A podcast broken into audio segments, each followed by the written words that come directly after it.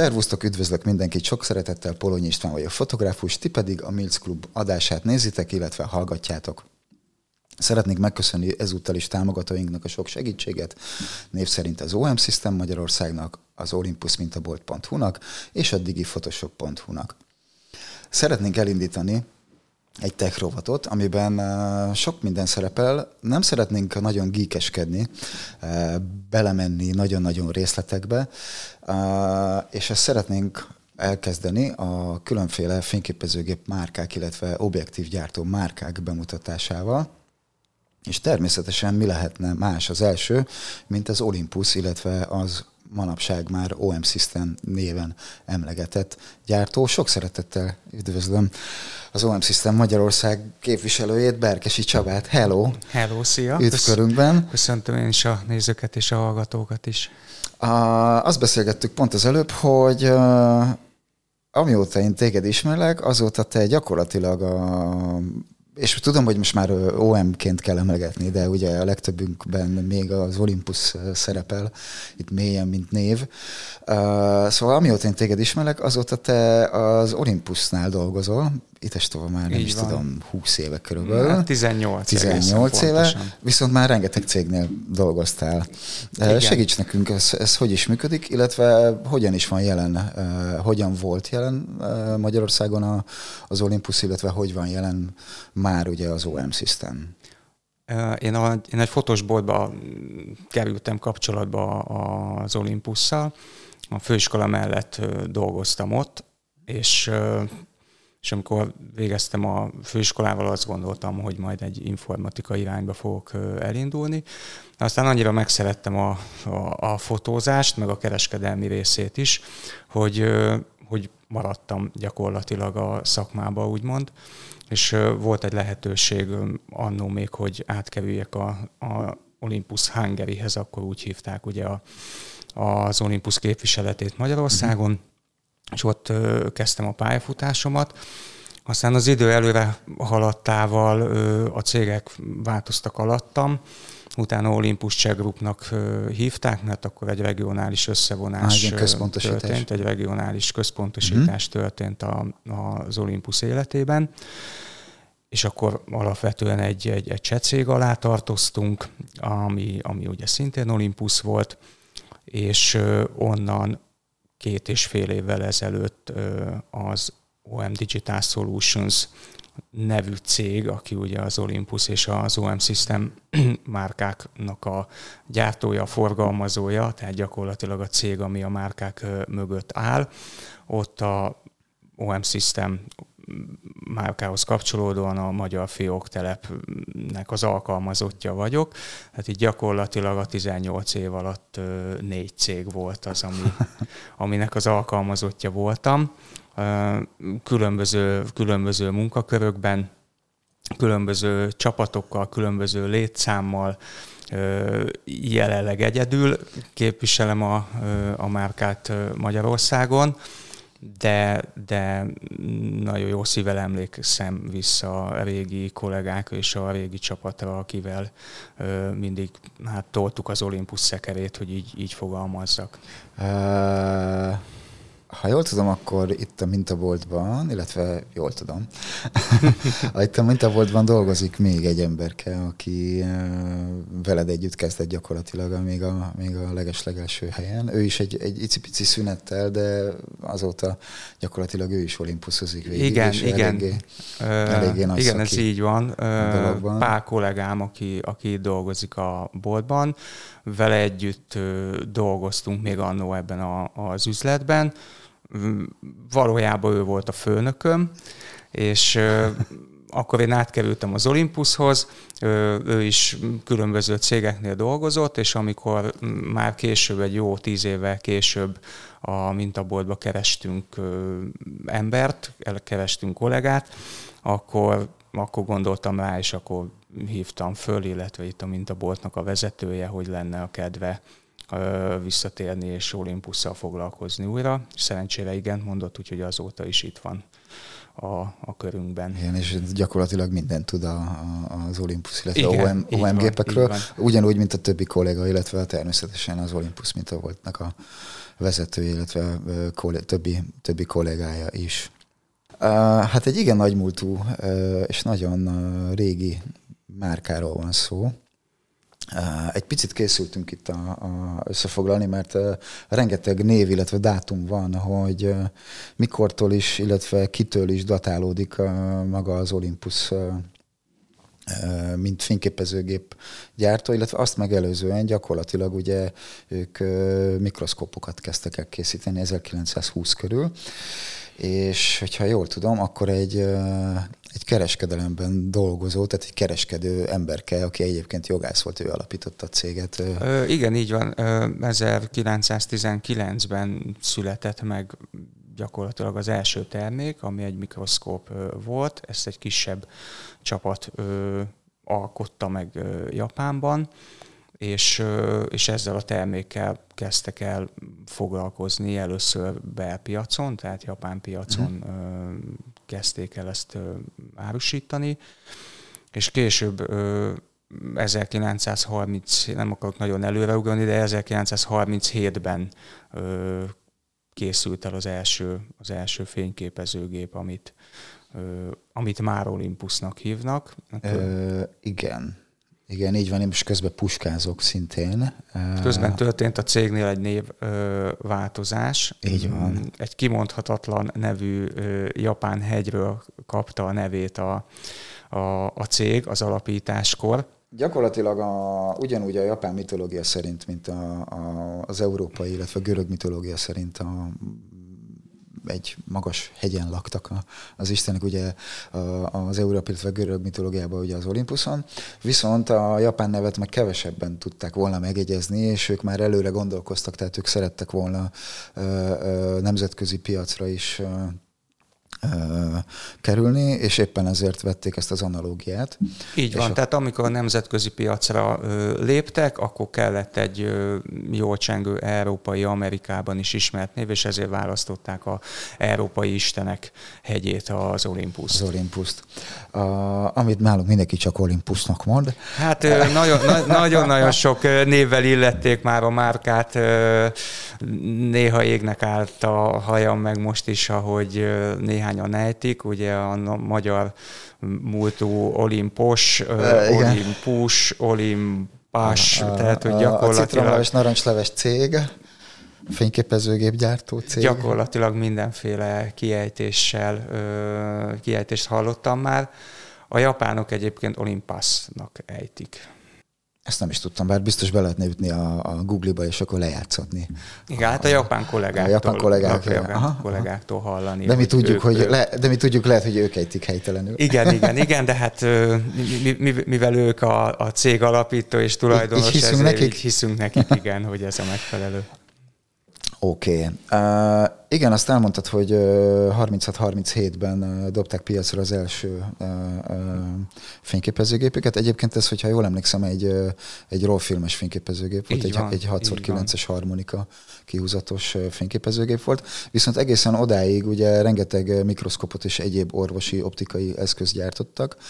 Ez egyébként minden mai napig létezik, és az egyik legpiacvezetőbb, ha lehet így foglalkozni. És aztán pedig jött a háborúsodra, ahol ugye mindenféle gyártottak, többek között ugye fényképezőgépeket, illetve hát minden egyéb más hadipari terméket, mint ahogy az ilyenkor ugye hát úgymond szokásos, ha lehet így mondani.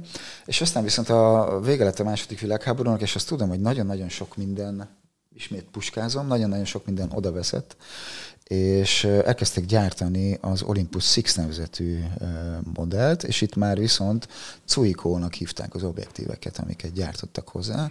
Igen. És én szerintem A világ egyik legjobb objektív gyártója az Olympus mind a mai napig, illetve most már OM System a Zuiko objektívekkel. Most lehet, hogy nagyon sokan felsziszelnek, vagy felhördülnek, hogy de hát, hogy azért a többiek is, igen, a többiek is, de szerintem legalábbis én, amióta ismerem a márkát, és volt kezembe akár az analóg, akár a digitális, egyszerűen eszméletlen jó az objektív rajzolat. Az az igazság, hogy ez az összefonódás, illetve a cégnek a profilja, ahogy említettük, mikroszkóppal kezdték a pályafutásukat, mikroszkóppal kezdte az Olympus a pályafutását.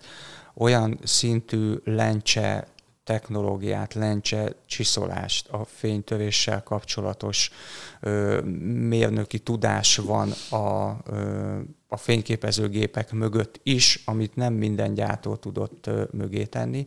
És amikor az orvosi endoszkópoknak a gyártása is beindult, az ugye még inkább ebbe az irányba ment. Igen.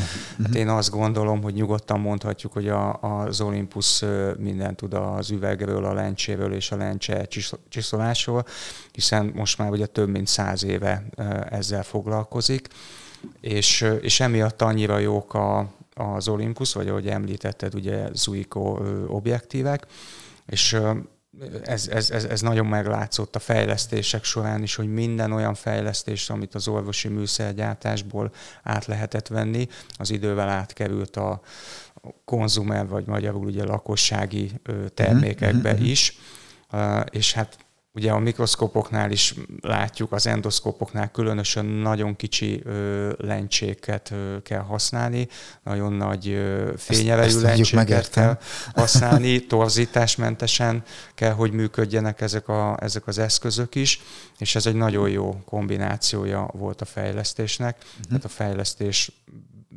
minden ágát ki tudta használni a fényképezőgépekben is.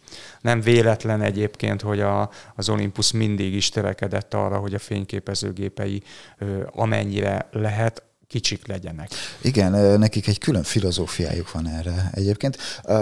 Akik most látjátok a kis adásunkat, hoztunk itt egy pár gépet, igyekeztünk visszamenni a történelembe, amennyire tudunk. Igen, és a Semi Olympus az első, ugye az első gépet Semi Olympus. Igen. Az volt a 36-37-ben megjelent. Igen, így van. Abból sajnos nincsen, mint a darabunk. De utána már az... Igen, és sajnos az Olympus 6-hez sincsen, és egyébként ugyanazzal a lencsével szállították a Mamiya 6-et is, tehát egy ideig az Olympus szállította nekik az objektívet.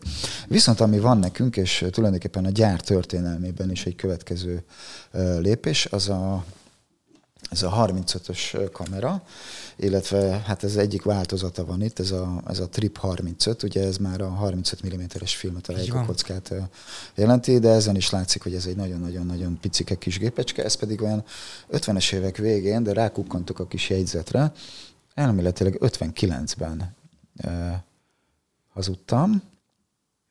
Nem, ezt már valamikor 48 körül elkezdték fejleszteni, és akkor utána az 50-es évek elején kezdték el forgalmazni, hanem is pont ebben a formában, de valami ilyesmiben.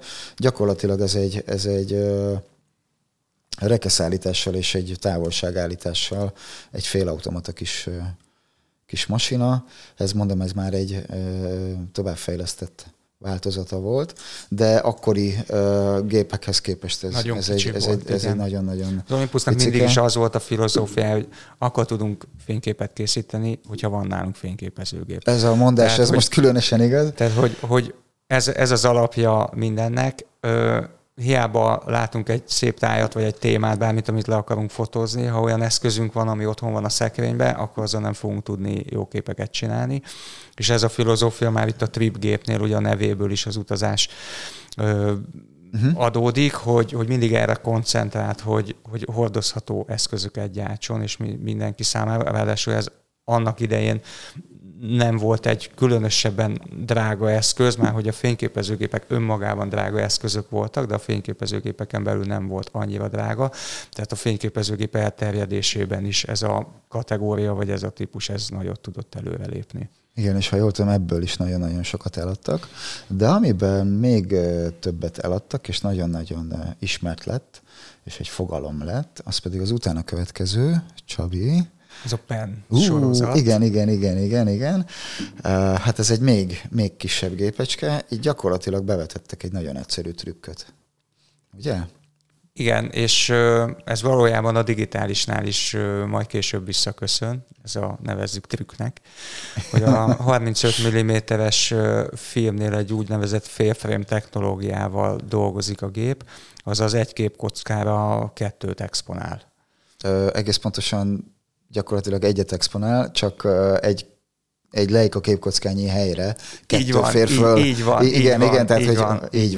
Így van. És egy nagyon-nagyon jó rajzolatú 2.8-as objektíven látták el, egy alap objektívnek megfelelő gyújtótávolsággal, ide centiméterben van írva, azt írja 3 centiméter, az ugye egy 60-asnak felel meg, hogyha durván számolunk. Igen.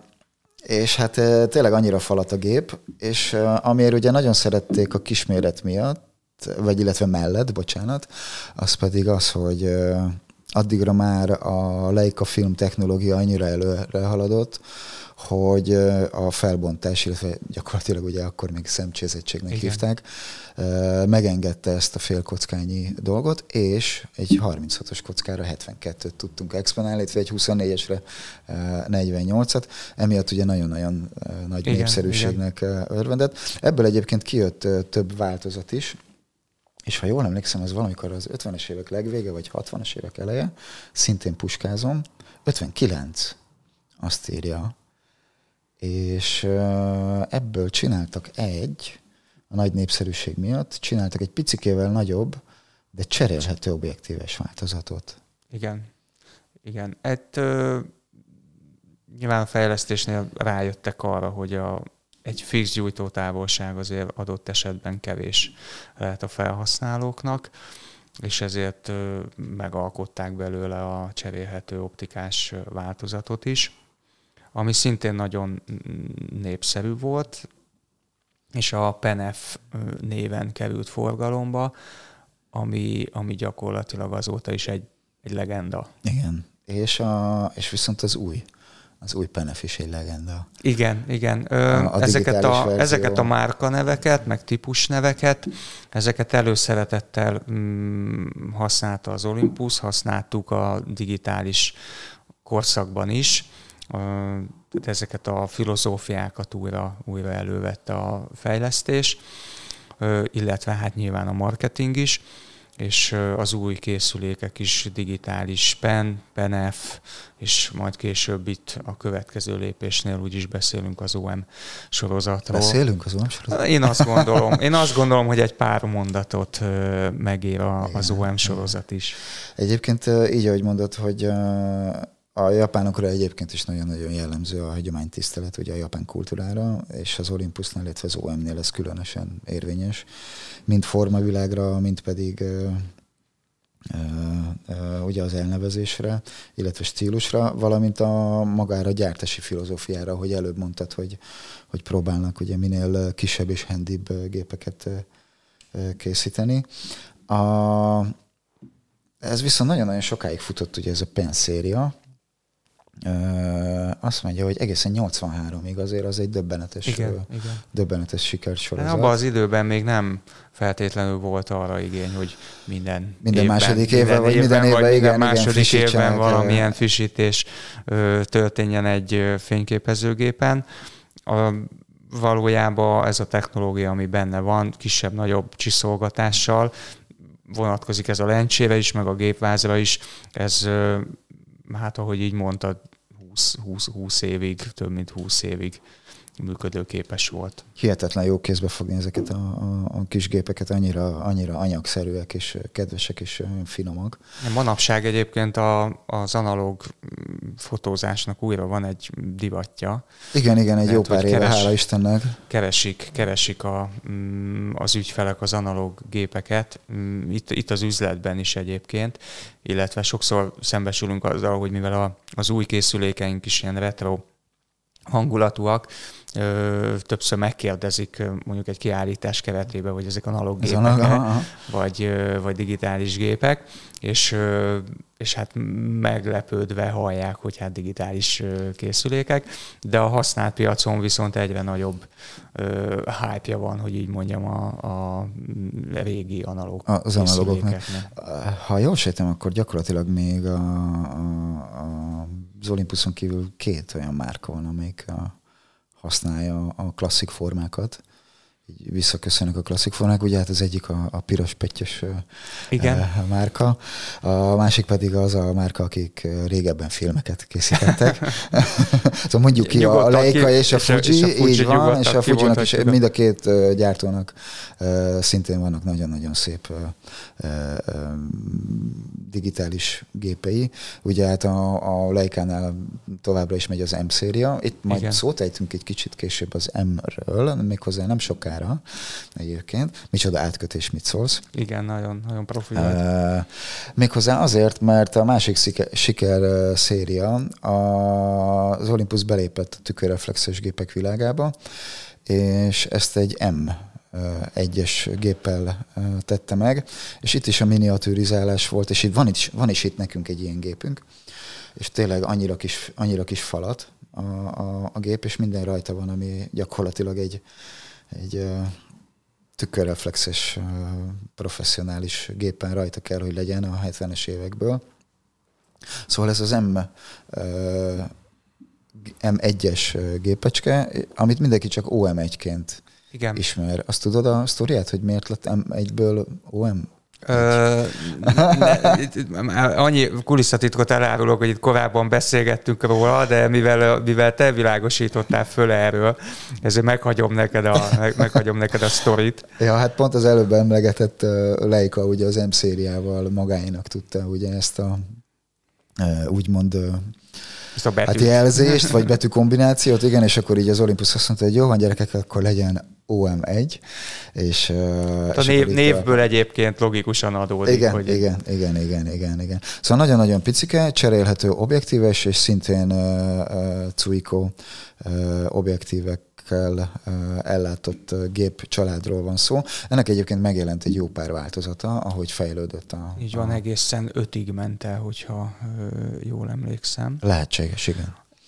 És az objektív fejlesztés is ekkor egy komoly lendületet vett a széles látószögtől a teleobjektívig gyakorlatilag mindenféle objektív készült hozzá, tehát sokkal szélesebb objektív park állt rendelkezésre, mint mondjuk a PENEF-hez, és ez az objektív fejlesztés ez valójában megalapozta a digitális váltás a lehetőségét is, hiszen a filmet érzékelőre cseréljük, akkor egy sokkal nagyobb felbontású objektívet, optika felbontást kell elérnünk, és az Olympus az elég gyorsan készen állt arra, hogy a filmet lecserélje egy érzékelő lapkára, pontosan emiatt, hogy megfelelő optikákat tudott hozzágyártani. Emlékszem egyszer, tök mindegy, mikor 90-es évek legeleje.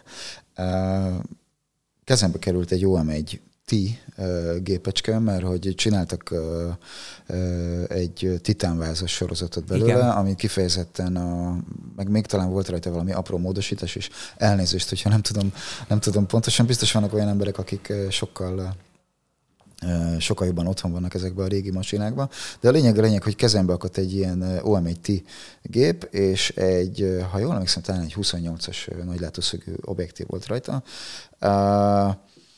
és a szemem elé emeltem, és így basszus, megvilágosodtam. Tehát annyira világos volt a kép, a keresőkép, ugye maga a matt üveg és az objektív és a minden, és aztán jó, ezt nem hiszem el, akkor ráraktam egy másik objektívet, már nem tudom, hogy micsodát, és akkor ott is ilyen világos volt. Na ezt hogy csinálják? És annyira tiszta volt a kép, hogy egyszerűen nem hittem el. Csináltam vele egy pár tesztképet, és előhívás után konstatáltam azt, hogy az én szememnek az objektív rajzolatának a visszaadása az egy picikét rokon a a Leica, illetve Contax, azaz hát ugye a Contaxnak a CEISZ szállította az objektíveket. Tehát valahogy rokon a rajzolatom az anyagszerűségnek a visszaadása, és annyira tiszta képet adott, míg annak idején, és most megint biztos nagy felhördülés van a YouTube, illetve a fülhallgatók mögött. Tehát annak idején a többi gyártónak én nem láttam ezt a nagy-nagy élességét. Persze azok is élesek voltak. Nyilván ugye tehát a Canon, Nikon már szintén, meg ugye nem beszélve a Pentaxról, iszonyatos nagy fejlesztés állt mögöttük, és mögöttük is nagy hagyomány, de valahogy mégis olyan, mint hogyha egy ilyen icipicikét lett volna egy ilyen pici fátyol, vagy nem tudom, minek mondjam. Ez a korábban említett technológiának köszönhető, hogy amellett, hogy fényképezőgépeket is gyártott az Olympus, a háttérben nyomták tovább a mikroszkópot, meg az endoszkópokat, és azok a fejlesztések folyamatosan átkerültek a fényképezőgépekbe. Szóval ezért. És távcsöveket is. Nagyon jó. Igen, távcsöveket is. Azt nem tudom pontos, hogy mikor kezdett el az Olympus távcsöveket gyártani, de a mai napig vannak távcsöveink egészen a profi távcsövekig, és szerencsére nagyon népszerűek továbbra is a távcsövek. Tehát minden, ami optikával kapcsolatos, azt az Olympus az évek során azért próbálta így begyűjteni, magához vonzani és fejleszteni azokban az eszközökben, amihez optika szükséges. És szép lassan el is érkeztünk a 70-es évek elejétől a 80-as évek közepéig is, amikor megjelent az autofókusz. Igen.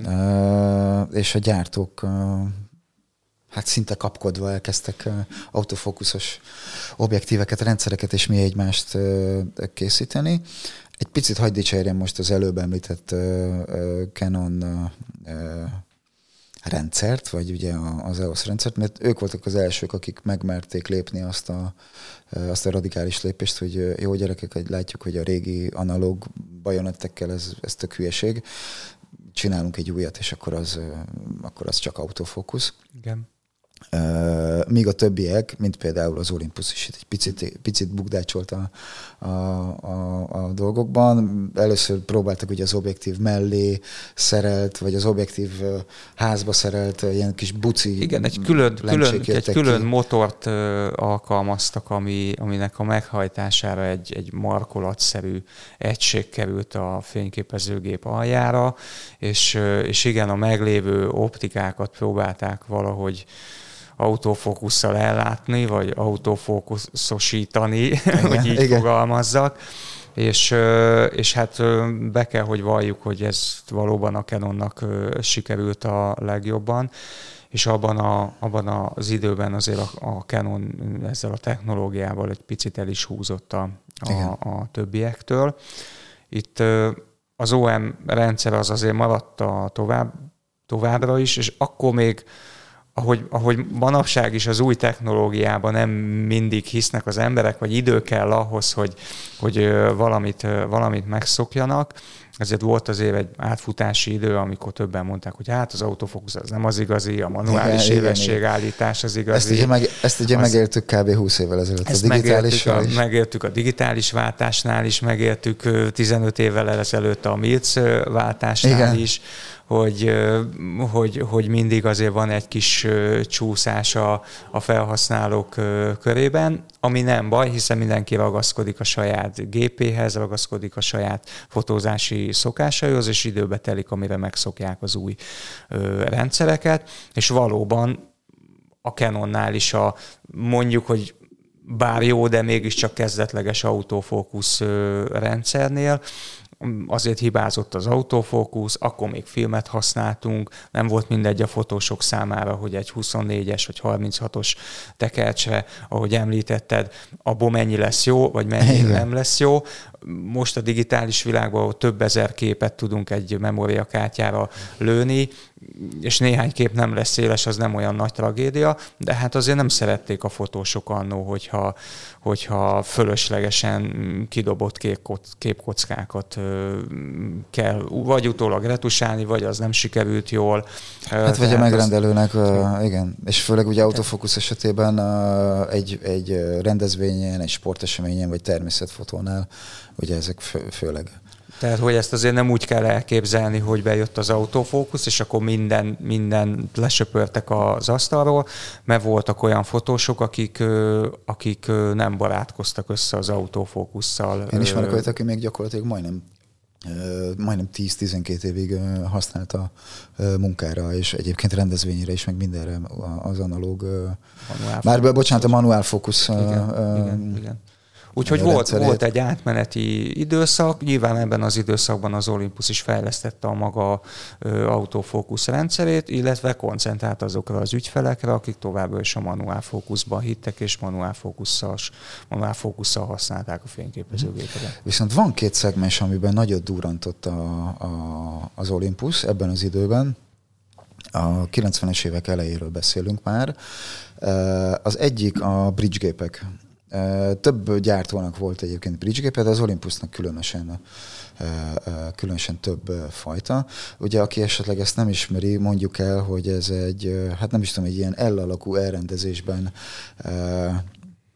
egy általában viszonylag nagyobb zoom átfogású objektívet építettek egybe így mindenestől, ugye nem volt cserélhető a rendszer, és ezt főleg inkább haladó amatőröknek, illetve amatőröknek így szánták. Van. Ez az IS sorozat volt annó, ami valójában ugyanúgy tükörreflexes volt, mint az OM sorozat. Igen. Csak ott már redőnzárt használt az Olympus, ellentétben az ON sorozattal, ahol még egy szövetből készült. A fémredőnyzárt arra gondolták. Igen, fémredőnyzárt. Pillanatra megkavartam, mondom, az OM-ben. Igen, az OM-ben is redőnzár volt, csak ott még egy szövet kialakítású zár volt, mert a fémet nem tudták akkor még olyan technológiával használni, az IS-ekben már fém redőnzár került, egy egybeépített nagyjából 4-5-szörös zoom átfogású objektív, ami akkor nagy átfogásnak számított, 2.8-as fényerővel, ott már autofókusszal beépített vakuval, tehát az már egy modern gépnek számított. Ja, igen, bocsánat.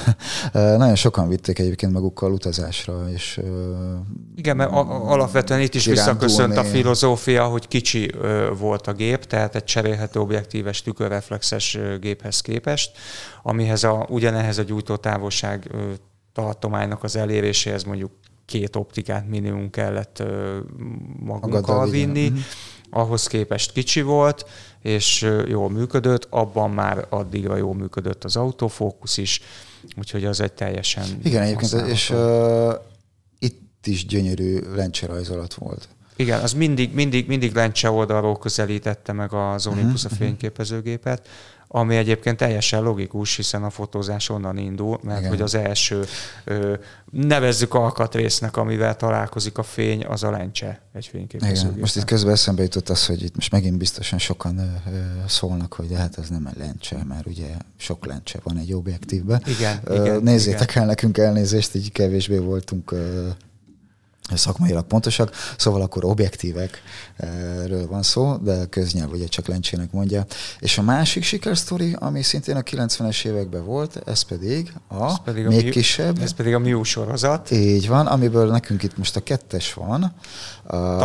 Talán a leglegendásabb típus. Igen, a Zoli mondott itt nekünk, a mintabolt vezetője, egy adatot, méghozzá azt, hogy az összes Miu szériából, ami hánytól hányig ment? 91-től 2001-ig. 2001-ig, tehát gyakorlatilag 10 év alatt elment az összes változatból 20 millió darab világszerte, ezért az így egy kicsit döbbenet. Ez nagyjából olyan, mint a Commodore 64-nek a sikersztória. Igen, állítólag az a legnagyobb darabszámban, vagy például számítógép, mármint egy típus. Tehát igen. A 20 millió darabba beleszámított, ugye több típus volt, a Miu 1-es és a Miu 2-es, ami fix objektíves volt, illetve hogy fix gyújtótávolságú volt, de aztán később volt több Miu sorozatú gép, ami zoomos volt már. Ott is 3-szoros, 5-szörös optikai zoommal, sőt később már volt, hogyha jól emlékszem, ott egy 10-szeres optikai zoommal is léteztek. És ez az elhúzható előlap volt egyébként az egyik védjegye ezeknek a Miu. Igen, mert gyakorlatilag ugye ahogy elhúztad a kis előlapot, picit előrébb is jött, tehát készenléti helyzetbe helyezkedett. Szóval készenlétbe került az objektív, és már lehetett is vele fényképezni, és ez viszont mechanikailag megvédhetett gyakorlatilag. Igen. És maga annak ellenére, hogy ilyen jó kis kocogós műanyagból van, nagyon strapabíró. Strapabírók, és a Miu készülékek egyébként, hogyha megnézed az akkumulátornak a borítását. Nem emlékszem, hogy a Miu 2 is cseppálló, poráló. Igen, tényleg tehát ott már le van szigetelve, tehát már akkor erre is hangsúlyt fektetett az Olympus, hogy nem csak a profi gépeknél, hanem hát mondjuk, hogy turistáknak szánt gépeknél is legyen azért egy cseppálló porálósága a készüléknél. Nagyon sok profi vásárolt egyébként ilyen, főleg a Miu 2-t, mert a Miu 1-nek azt hiszem még 3,5-es volt a fényereje, lehet, hogy nem emlékszem, egyébként 35 mm-es fix objektívről beszélünk, ugye a nem zoomos változatoknál, és hihetetlen jó objektív rajzolat ezeknél is, és tényleg elfér zsebbe, tehát hogy manapság nem gyártanak ilyen. Sokan használták tartalékgépként igen, a profi felszerelés mellett, benn volt a táskában, ha minden kötés szakad, akkor ott van a Miu 2, úgyhogy azzal meg lehet oldani mindent. Gyönyörű. Akkoriban egyébként a 90-es évek elején több gyártónak is volt ilyenje, és sajnos így megszűntek ezek a dolgok mára.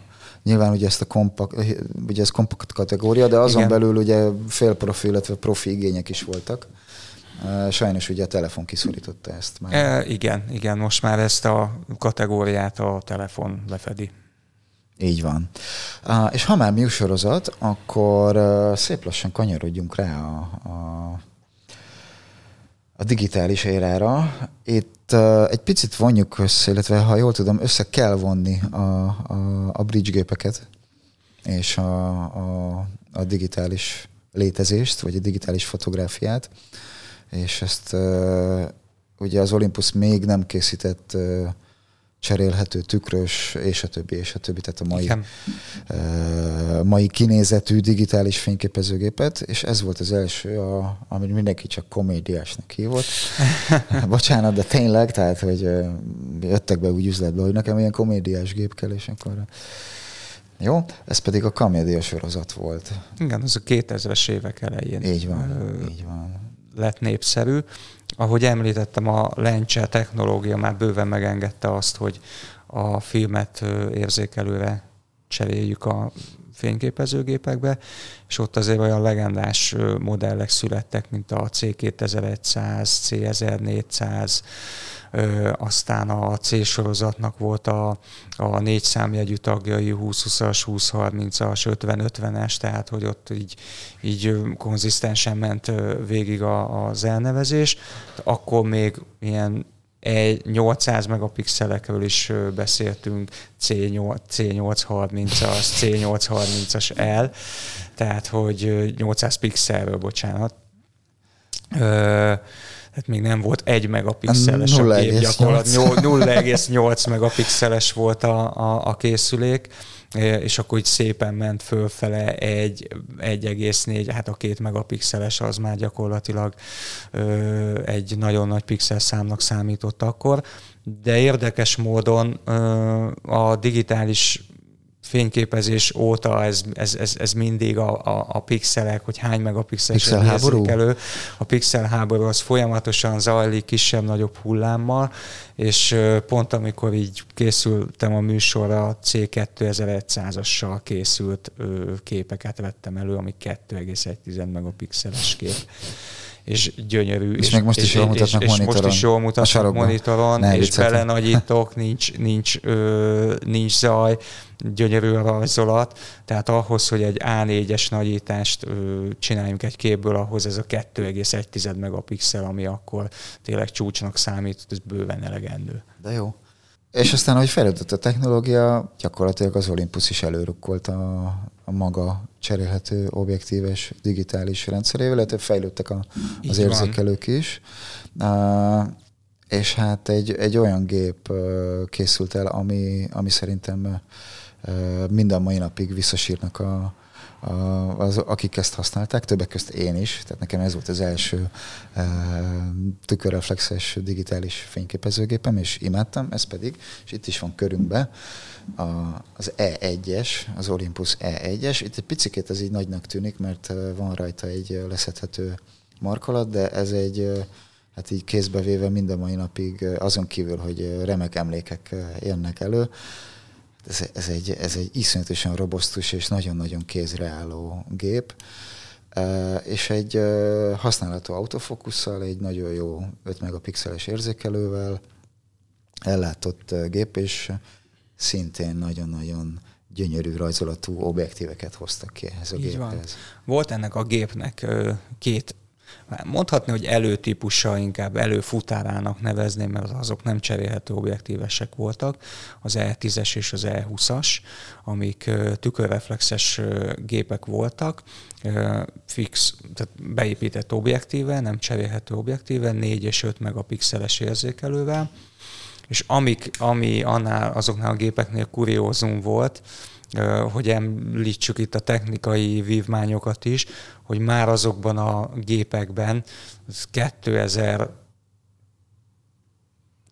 írunk, 2003-at írunk, és már akkor volt Live View a tükörreflexes digitális fényképezőgépben. Amit még sokan nem tudtak akkoriban. Igen.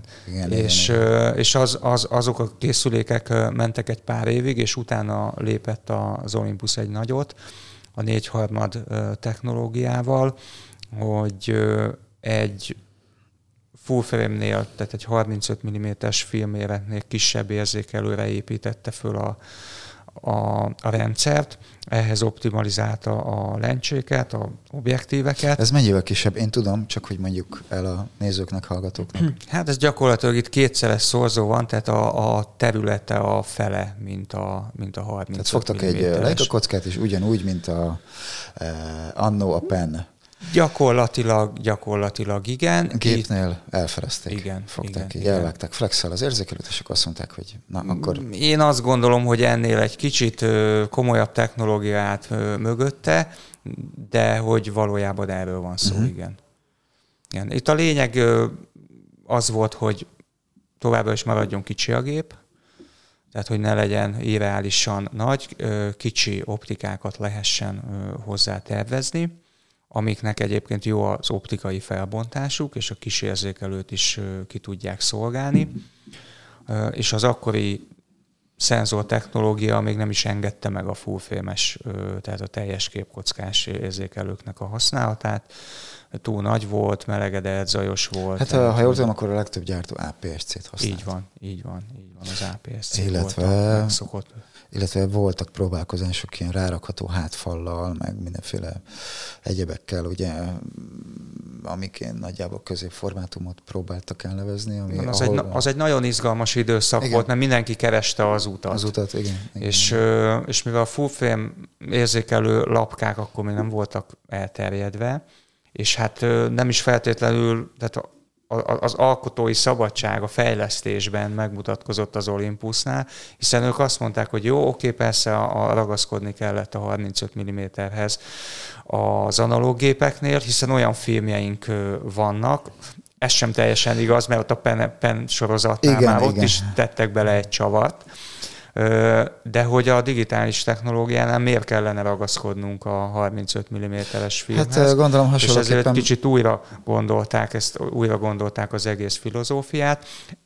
A 35 mm és a digitális között még ugye ez az úgynevezett általad is említett APS-C méret, ez ugye filmben is létezett. Így van. Ez egy rövid életű próbálkozás volt, készültek APS-C-s gépek, de valahogy a fotósok nem nagyon szerették ezt az APS-C-s technológiát, nem nagyon szerették a hozzáhasználatos filmet. Igen, ez furú volt.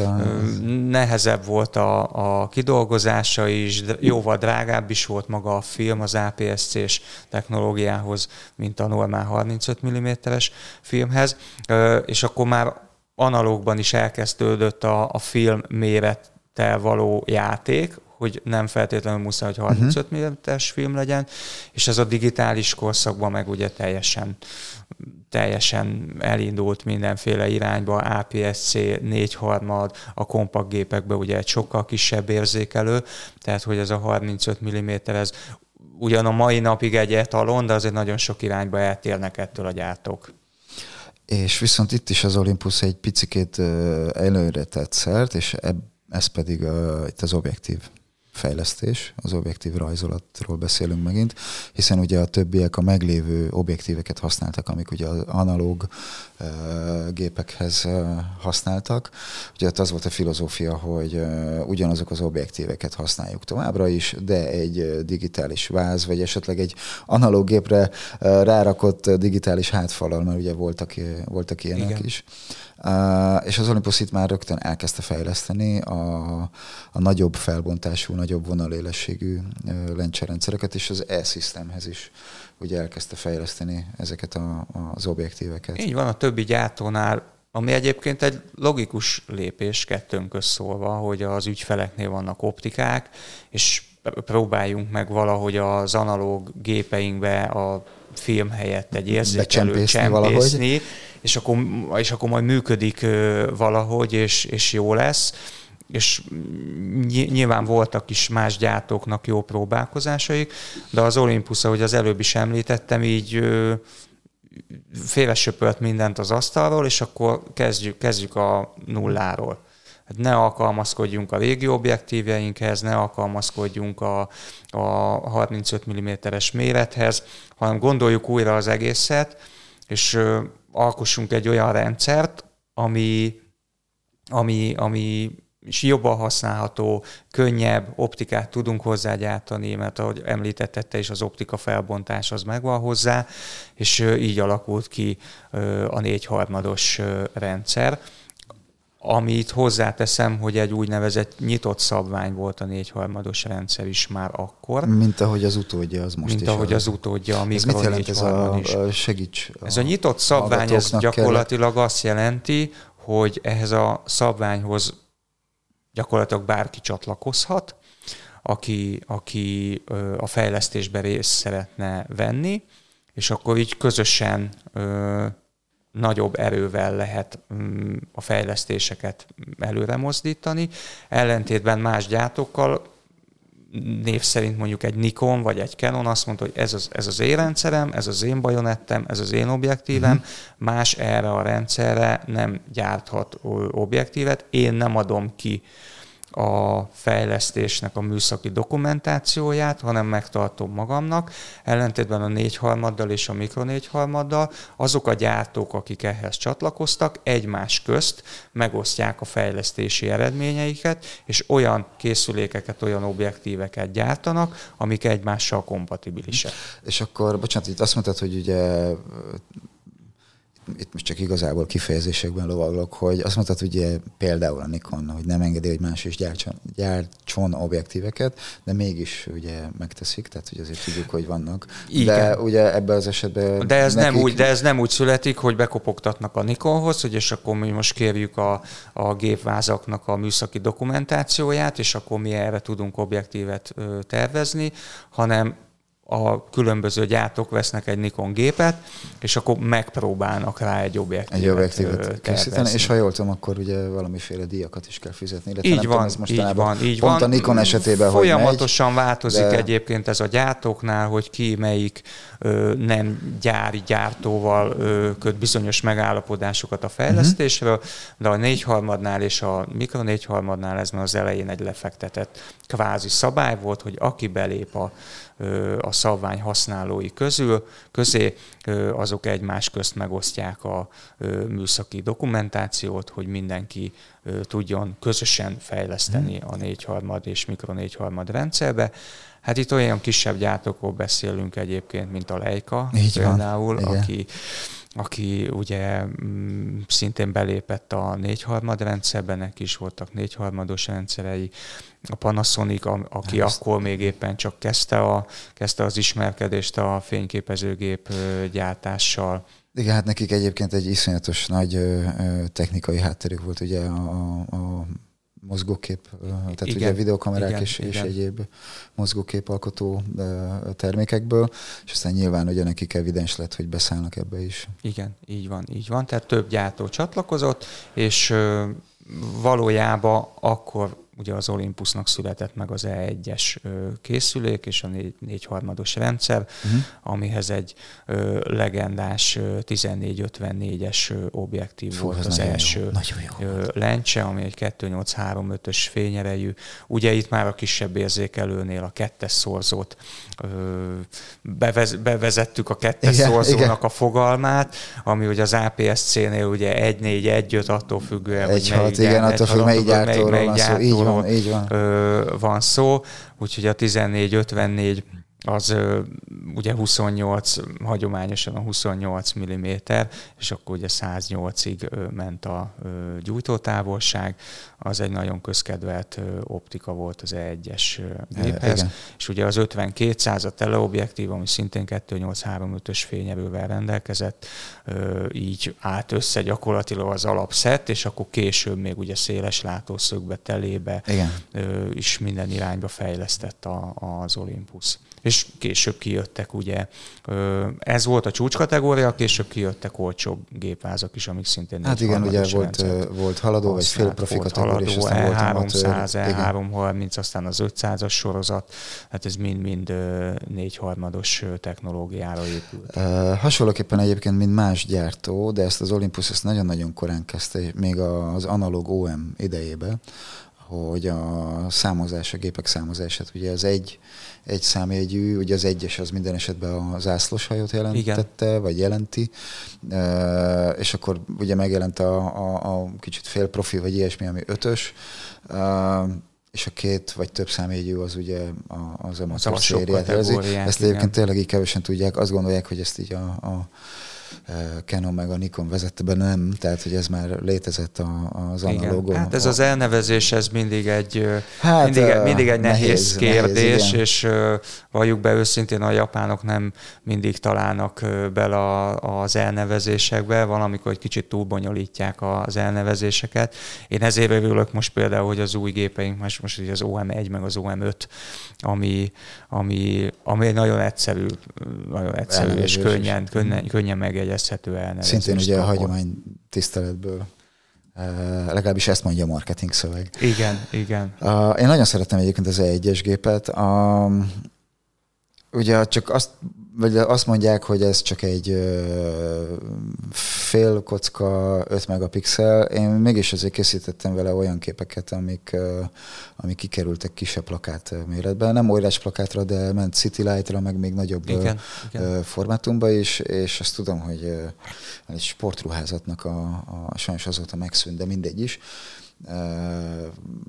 Ruháit fotóztuk, és emlékszem, hogy odamentem valamelyik éjszaka valami buszmegállóba, és így néztem a City Light-on, és néztem így az egész alakos képen, és meg lehetett számolni a melegítő ruhán a cipszároknak a kis fogacskáit, és így hát ez úgy, azért úgy döbbenet volt, tehát hogy nagyon furi volt.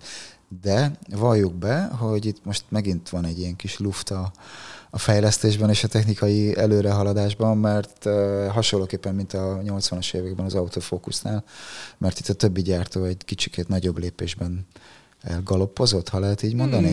Igen, az E1 után, ugye, ami használható gép volt még ugye az E3 és E5. Igen.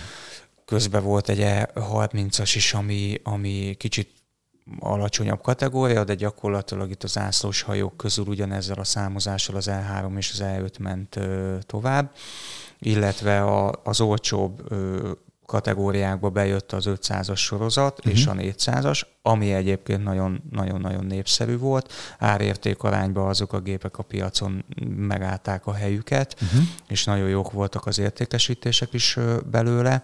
De az E5-nél már igen egy picit megakadt a fejlesztés, akkor a 4/3-os szenzor technológia nem tudott olyan léptékben fejlődni, hogy mondjuk izóban föl tudja venni a versenyt, az akkor már a többi gyártónak a full frame-es gépeivel, akkor már elért a szenzorgyártás abba a stádiumba, hogy full frame-es szenzorokat is lehetett gyártani.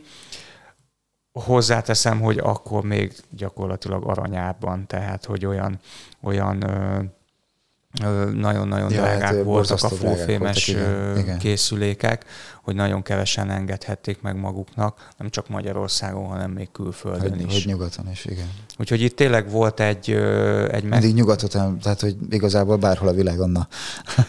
Tehát, hogy volt egy megtorpanás, de azért a fejlesztések nem álltak meg, mert azt érdemes elmondani, hogy például az E510-es volt az első gép a világon, amiben vázba épített képstabilizátor volt. Na hát pont erre akartam kitérni, hogy annak ellenére, hogy a felső kategóriában ott látszott, hogy van egy kis lassulás a fejlesztésekben, közben pedig olyan technológiák jöttek be a gépekbe, abba 5-6 évbe, ami semmelyik másik gyártónál nem volt, és később nagyon népszerű lett. Amiről még szintén nem tudnak, a képstabin kívül, az pedig a önmagát portalanító érzékelő, ha lehet így mondani. Így van, ami azt jelenti, hogy ugye nagy rákfenéje volt a kezdetekben megjelenő, akár APS-C, akár full frame és digitális gépeknek, hogy állandóan gányolni kellett a koszt az érzékelőkről, mindenféle pumpával, meg ecsettel, meg Isten tudja mivel, és ugye ezt az Olympus megoldotta egy. Így van, ezzel úgy hívják, hogy Supersonic Wave Filter, ami ultrahangos szenzortisztításra van fordítva magyarul. Itt gyakorlatilag arról van szó, hogy tényleg egy kis ultrahanggal és az érzékelőnek, főleg amikor már a szenzor stabilizátor bekerült a gépekbe, akkor gyakorlatilag megrázza magát az érzékelő, leporolja magát az érzékelő, így konyha nyelven szólva, alul pedig hát mi csak légypapírnak hívtuk a gép. Tulajdonképpen egy hasonlóan működő dolog. A gépvázba volt egy papír, egy ilyen ragacs, ami összegyűjtötte a port, hogy ez ne is tudjon visszaesni az érzékelőre. Úgyhogy ez volt egy nagy fejlesztés, amit később aztán a többi gyártó is valamilyen formában megpróbált beépíteni a saját gépeibe. Vannak tesztek abból az időből, hogy a hatékonyság összehasonlítva más gyártóknál szemben az milyen volt. Ez a mai napig benne van a gépeinkben egyébként. Igen. Ez a rendszer, és azt lehet mondani, ha csak tényleg nem valaki sivatagba használja, és belemegy a por olyan szinte, hogy szervizbe kell küldeni, vagy szenzortisztítást kell végezni, megoldja a gép saját magának. Ez tényleg így van. Ugye, amit említettünk még a képstabilizátor, a vázba épített képstabilizátor, ami egy hatalmas nagy fejlesztés volt, és itt is, mint a világban nagyon sokszor, ugye minimum 2 vagy több táborra oszlik a felhasználók, ugye az egyik az optikai képstabilizátor, a másik pedig a szenzoreltolásos vagy szenzormozgatásos képstabilizátor, hogy ki mi mellett voksol, de azért azt látjuk már, hogy minden gyártó szenzoreltolásos képstabilizátort használ. Esetleg kiegészítve egy optikai képstabilizátorral abban az esetben, hogyha egy nagy telét használunk, és nem elég önmagában a szenzoreltolásos, de a képstabilizálásnak az alapja ma már a szenzoreltolásos képstabilizátor. Ez így van, és aki ezt használja, azt tudja, hogy ez hihetetlen nagy szabadságot ad az alkotásban. nagyon-nagyon ritkán használok hosszú záridőnél kézből való exponálást, vagy nem is tudom, hogy kell mondani magyarul, de olykor-olykor nekem sikerült kitartanom, és most nem teleobjektívről, hanem nagylátószög, meg kis teléig elmenve sikerült kitartanom 1 másodpercet, ami azért úgy nem rossz. Igen, szólnak mindenféle internetes fórumok, legendás 2-3 másodperces kitartásról. Hát ez a fotós kezétől is függ, van, hogy kinek mennyire stabil a keze, de valójában egy másodperces záridőt azért meg lehet fogni, és aki a fotózásban jártas, azt tudja, hogy az 1 másodperc az fotózásban az rengeteg. Igen, ez nagyon sok. Amit még itt ebből az időszakból technológiai fejlesztést meg lehet említeni, az a már az E10-nél és E20-nál említett LiveView, ami mondjuk a mai fiataloknak, vagy akik már mirc fényképezőgéppel kezdtek, vagy akár kompakt fényképezőgéppel, nem beszélve a telefonról, nagyon furcsa ez a kifejezés. Egyszerűen az azt jelenti, hogy az LCD-n látjuk a képet, amit fotózni szeretnénk. Igen. És erre most hagyjunk egy kis időt, hogy ezt a fiatalabb nézők, hallgatók földolgozzák. Tehát a korai tükörreflexes digitális gépeknél nem az LCD-n komponáltuk a képet, hiszen az LCD-n nem volt kép, mert hogy tükörreflexes gépről az objektívben néztünk egy tükör. Igen, ugyanúgy a keresőben néztük, egy optikai keresőn keresztül, és ez egy nagyon nagy vívmány volt az E330-as gépnél, világon elsőként, ha nem beszélünk már az E10-ről, E20-ról, ami már pár évvel korábban tudta ezt, csak az egy félig átteresztő tükörrel oldotta meg ezt a LiveView technológiát, az E330-ban pedig egy tükörfölcsapásos technológiával készült a LiveView, illetve úgy tudtuk ezt a funkciót bekapcsolni, ami valójában akkor azt jelentette, hogy egy gombnyomással az akkori tükörreflexes gépből mirc készülék lett. Gyakorlatilag igen. És az E330,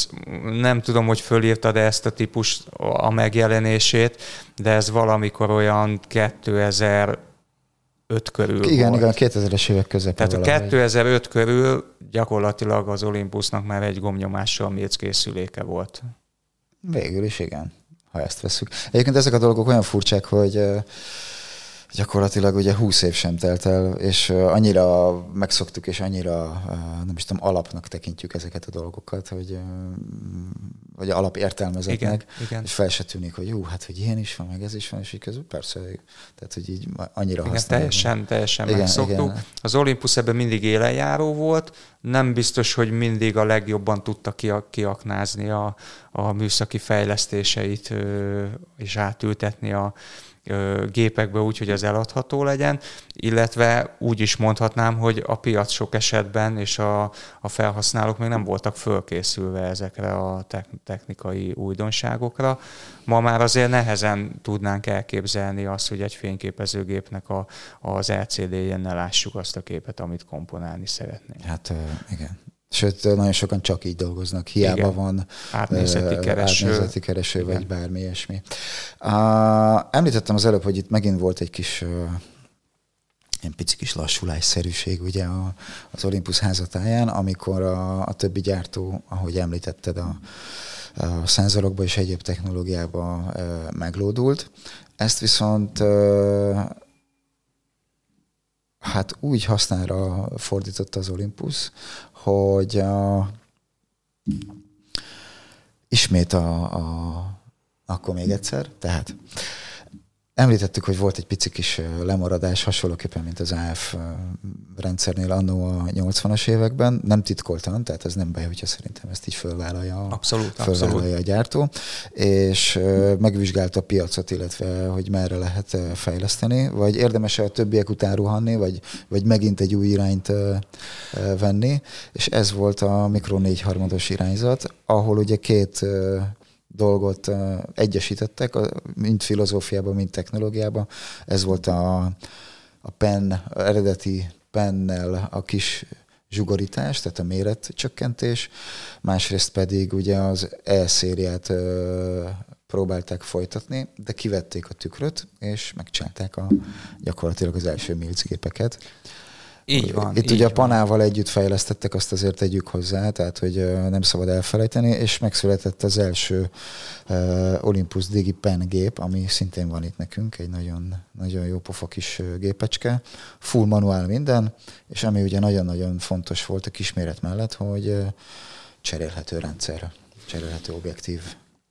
Igen, 2008-at írunk ekkor, igen, most itt megint, amikor megint puskázom. Amikor az akkor még nagyon híres és neves Fotokína kiállításon bemutatta az Olympus és a Panasonic karöltve gyakorlatilag a mikro 4/3-os technológiát, aminek az alapja a korábbi 4/3-os technológia, tehát maga az érzékelő méret az ugyanaz maradt, de a bajonett és az optika és az érzékelő közti távolság, a kommunikáció a lencsékkel az változott, és ahogy te is említetted, ugye kikerült a tükör a készülékből. Itt a mikro 4/3 rendszerre ugyanaz igaz, mint a 4/3-ra, hogy nyitott szaplány, és azért tudjuk említeni a Panasonicot, mert a Panasonic, Leica, Olympus, akkor már a Sigma is belépett ebbe a szabványba, és ez egy közös technológiai fejlesztés volt. Akkor a Fotokínán az Olympusnak még csak egy nagyon üvegvitrínbe zárt, nem kipróbálható verziója volt hatalmas nagy testőrökkel védték. Az EP1-nek, a Panasonicnak akkor már kijött a használható gépváza. Ők dizájnban inkább a tükörreflexes dizájnnál maradtak, tehát hogy ott tényleg az történt, hogy kikerült a gépből a tükör, de körülbelül ugyanúgy nézett ki, mint egy tükörreflexes gép. Ellentétben az Olympusszal, ahol elindult ez a retro irányzat. Így van, és hogyha most itt egymás mellé rakom a kis eredeti pen gépet, tehát az vagy akár a PenF, ami így van a cserélhető objektív miatt, ugye ez egy kisebb gép, ugyanakkor a képkocka, és hát csepp könnyű fém. Igen. Tehát, hogy tényleg ütésálló. Ilyen nem is volt, ez volt a legeslegelső. Ilyenkor szerettem vissza az Olympusba, ha lehet így mondani. Amit tudni kell, hogy már rögtön, ha jól tudom, akkor legalább 7 vagy 8 objektívvel került forgalomba a típuscsalád, és azért, hogy tudják használni az E-System objektíveit, már rögtön az Olympus gyártott egy adaptert, amivel ugye a tükör nélküliséget, ha lehet így mondani, kompenzálták. Az első optika az egy 28 milliméteres, nem, bocsánat, 17-es, egy 34 milliméteres ekvivalens optika volt 2.8-es fényerővel. Azt már akkor egy penkéknek hívták, tehát egy palacsinta optikának, amivel azt üzente már akkor az Olympus, hogy az a cél, hogy minél kisebb legyen a készülék, és ahogy említetted, akkor kijött hozzá egy adapter, amivel hát mondjuk azt, hogy régi, akkor még nem régi, most már régi 4/3-os optikákat is lehetett használni a készülékeken, és hát elkezdődött erre a bajonettel és egy folyamatos optika fejlesztés, ami a mai napig tart, hiszen azok az optikák, amiket most használunk, azok a 15 évvel ezelőtt az EP1-es készülékkel is kompatibilisek. Vagy hát majdnem 15, így van gépeket. És egyébként megtartották ezt a formát, és a mai napig gyártják főleg inkább amatőröknek, vagy picit igényesebb amatőröknek szánt kis gyöngyszemeket, többféle színben, de hasonló formában. Ez például egy ilyen gyönyörű, ilyen bőrbevonatos, fehér bőrbevonatos, ez egy EPL gép. Nyilván itt már azért több nyalánkság van, ugye kihajtható LCD, több tárcsa a gépen, és a többi, és a többi. És ebből létezik talán barna, meg még nem tudom, igen, fekete és barna színben voltak. Ezek különböző típusoktól, évjárattól függően. És gyönyörűek egyébként, tehát hogy annyira jó, meg tényleg jó anyaguk van, és jó kézbe fogni magát, tényleg ezt a bőrt is, meg minden, és gyönyörű kiegészítők vannak hozzá, szíjak, tokok, kis picit táskák, stb. Gyakorlatilag ilyen divattermékként is. És egyébként rengeteg, nem titkoltan, a hölgyvásárlókat. Tehát rengeteg abszolút. Hölgy vásárolja ezeket a gépeket, amik egyébként ugye full automatában, viszont teljes manuálba is tudnak üzemelni. És hát meglépte aztán később az Olympus ugyanerre a Micron 4/3-os bajonetre, vagy bajonett, illetve érzékelő rendszer köré fel, vagy megcsinálta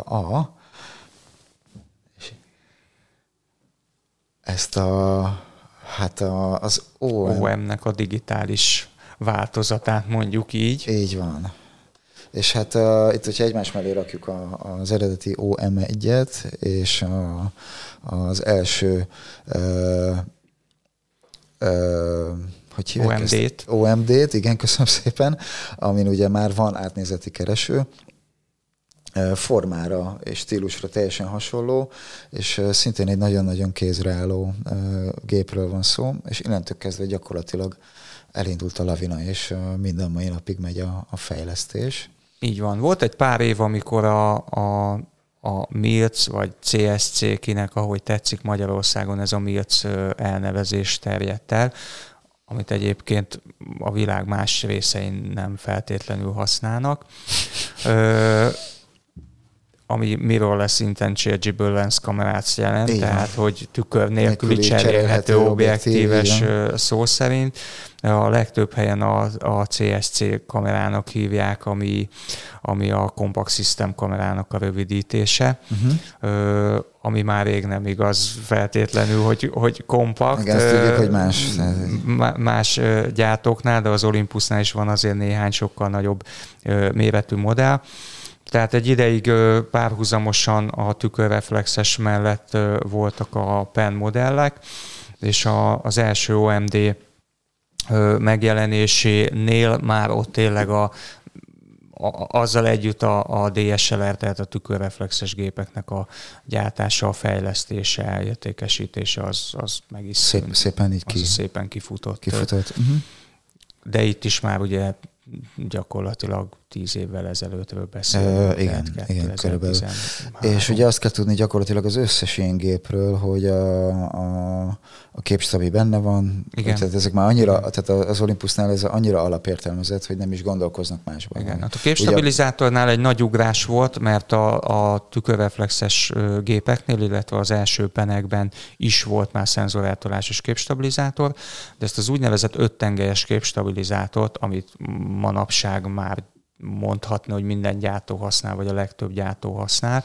Ezt az Olympus fejlesztette ki, és az első OMD gépbe került bele, és akkor tényleg ámulatba ejtő stabilitást hozott, amit már akkor lehetett látni, amikor az ember belenézett a keresőbe, vagy a hátsó LCD-n komponálta a képet. Egyszerűen lenyomta az ember félig az ember az exponáló gombot, és megfogta a témát. Tehát a kézremegést az teljesen. És ez videó közben is. Így van. Nyilván nem úgy, mint egy gimbal, tehát hogy ezért nem erről van szó, de pont ezt a képremegést. Az első 5 tengelyes képstabilizátor akkor, ha jól emlékszem, 3 fényértéket stabilizált, amit szintén fotóban járatosak azért tudják, hogy a 3 fényérték az nagyon-nagyon sok. Rengeteg.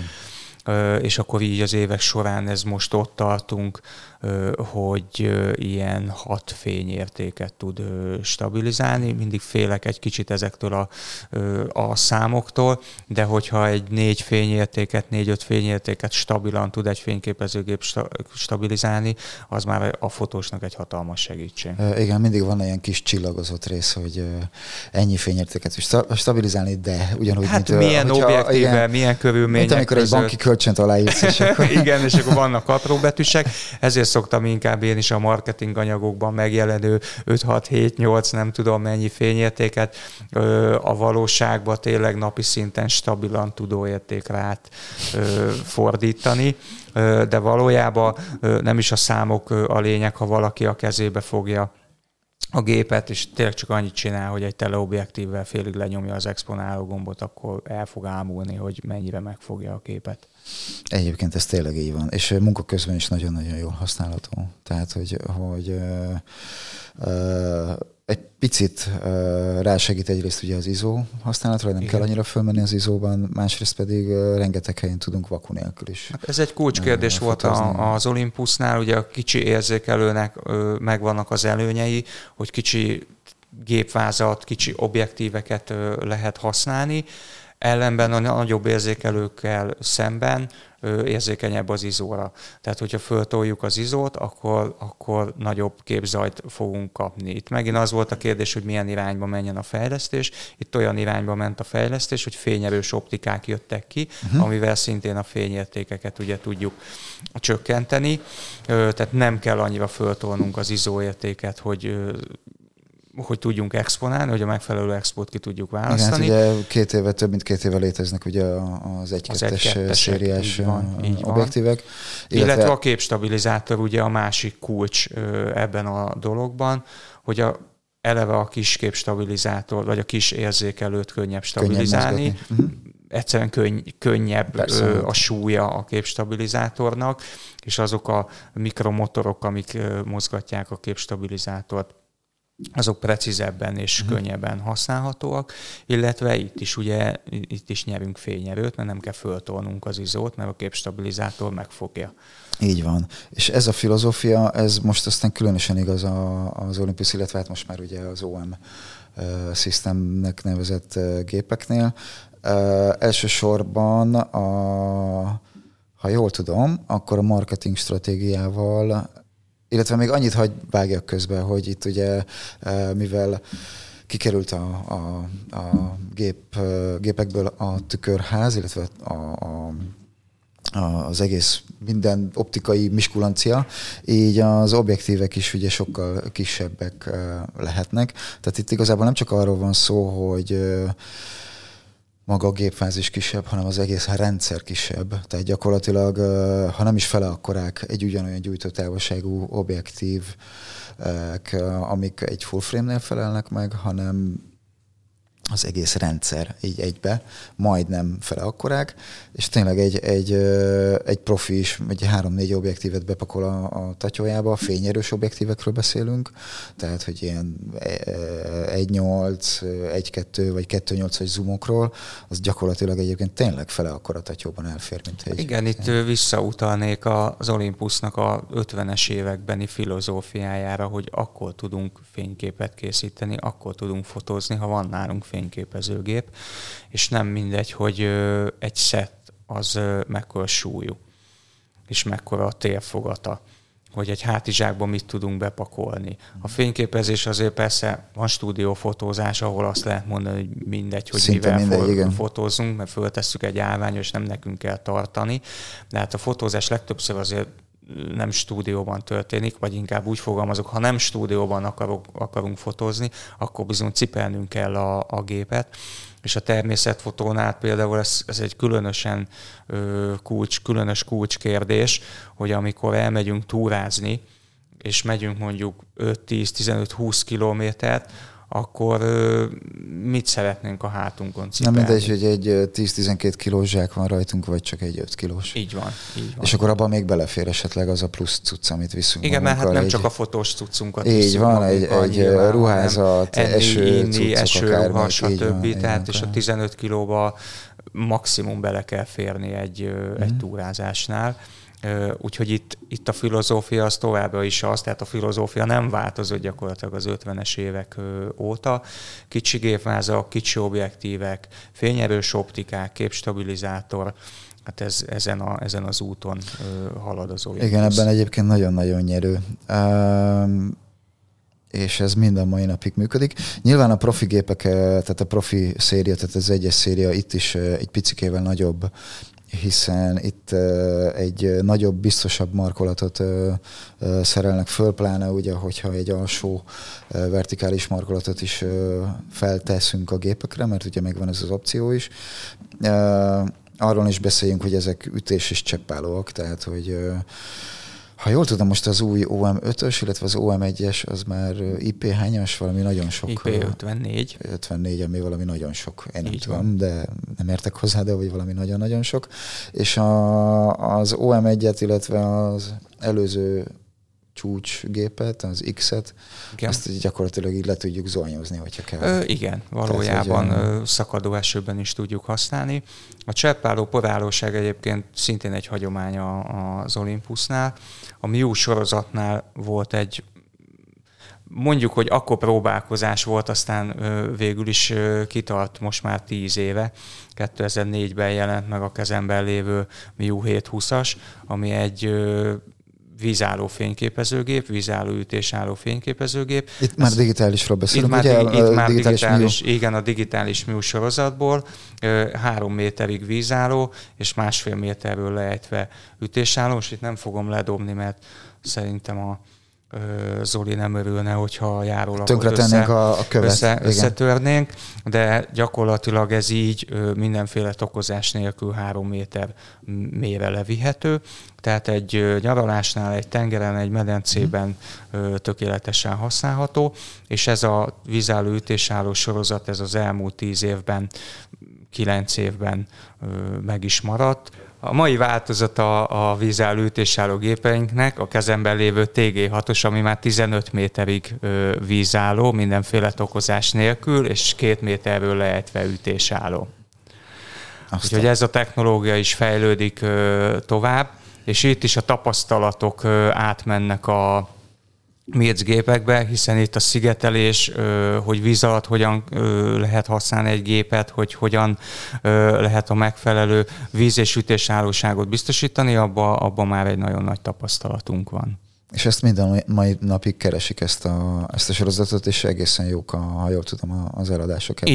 Így van, ez egy nagyon igazi kaland kamera, igazi kaland szerint, kamera, 4K videót tud, tehát videózásra is lehet használni, GPS van benne, tehát tegelni lehet, hogy éppen hol vagyunk, hol fényképezünk, tehát megőrzi a GPS koordinátákat is, tehát tényleg egy kaland kamera.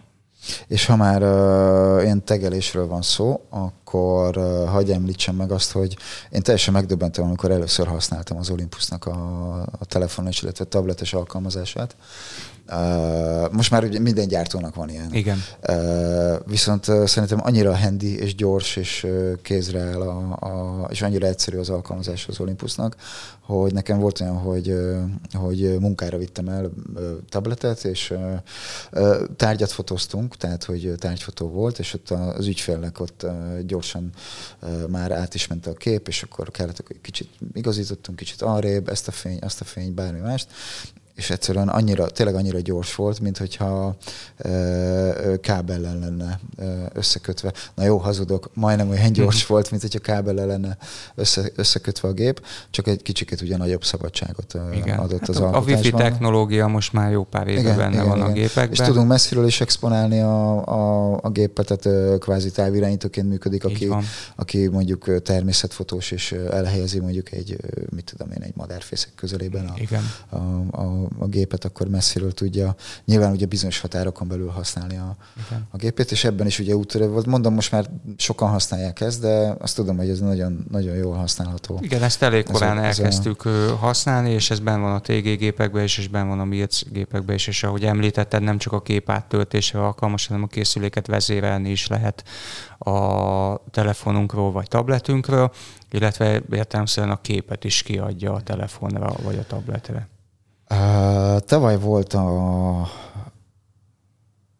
az OM1-nek a bemutatója, tehát immáron 1 éves a kamera, és igen. Azt tudom, hogy hát most egy nagyon egyszerű hasonlattal élve viszik, mint a cukrot. Tehát, hogy igen, szerencsére nagyon népszerű. Igen, nagyon-nagyon népszerű, egy árértékben nagyon jó, ez egy csúcsgépe most az Olympusnak, és azt tudom, hogy a természetfotósok imádják.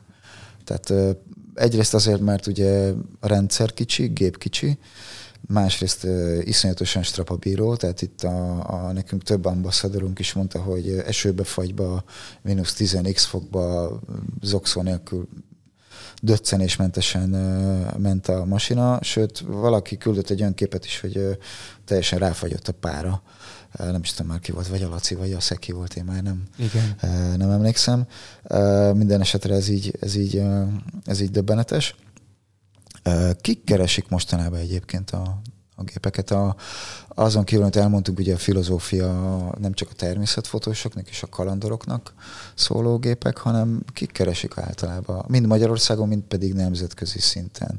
És egy pillanatra hagyj vágjak eléd, ha jól tudom, Japánban nem csak a kisebb átnézeti kereső nélküli gépekből, tehát az EP sorozatból, hanem az OMD sorozatból is valami rengeteget adnak el. Így van. Maga a Micro 4/3 rendszer összességében, tehát nem csak az Olympus OM System rendszer, hanem a Micro 4/3-os rendszer a legnagyobb darabszámban eladott gép volt 2022-ben Japánban. Darabszámban Japánban vezet a Micro 4/3. Ott azért Japánban mindig egy picit másképp működik, ők szeretik tényleg az, hogy miniatűr legyen valami, ők ellentétben mondjuk akár Európával, akár Amerikával, ahol sok esetben kimondottan Amerikára jellemző, hogy valami minél nagyobb, annál jobb, és ez ott a fényképezőgépekre is igaz. Japánban ugye pont az ellenkezője, akár az autóknál például, igen, akár a fényképezőgépeknél.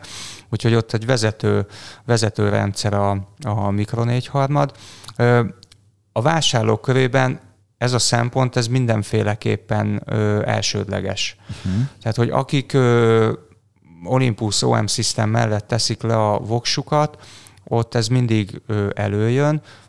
Legyen szó arról, hogy mondjuk telefonról meg szeretett fotózni, és szeretne följebb menni, de a telefonnál megszokta a kényelmet, hogy mindig ott van, és nem akar nagyon nagy rendszert cipelni, és most már az is jellemző, hogy valaki évek óta akár tükörreflexes, vagy akár Milc full frame gépet használ, és egyszerűen, hát hogy is fogalmazzak, elfáradt.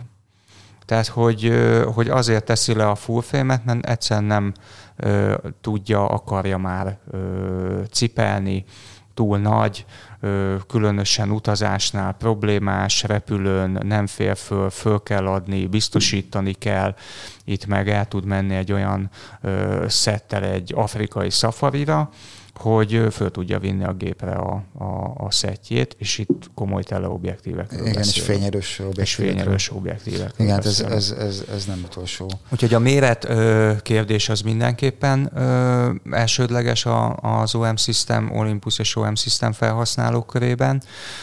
Nyilván, aki hagyományosan ezt a rendszert használ, és megszokta az optikákat, akár még az analóg világból, ott van egy olyan vásárló réteg, aki ragaszkodik ehhez, hogy nagyon jó minőségűek az optikák, illetve ugyan most az OM Systemnél a természetfotó az elsődleges, tehát a természetfotóval, illetve a természetjárókkal, a természetet szerető emberekre, ügyfelekre koncentrál az OM System.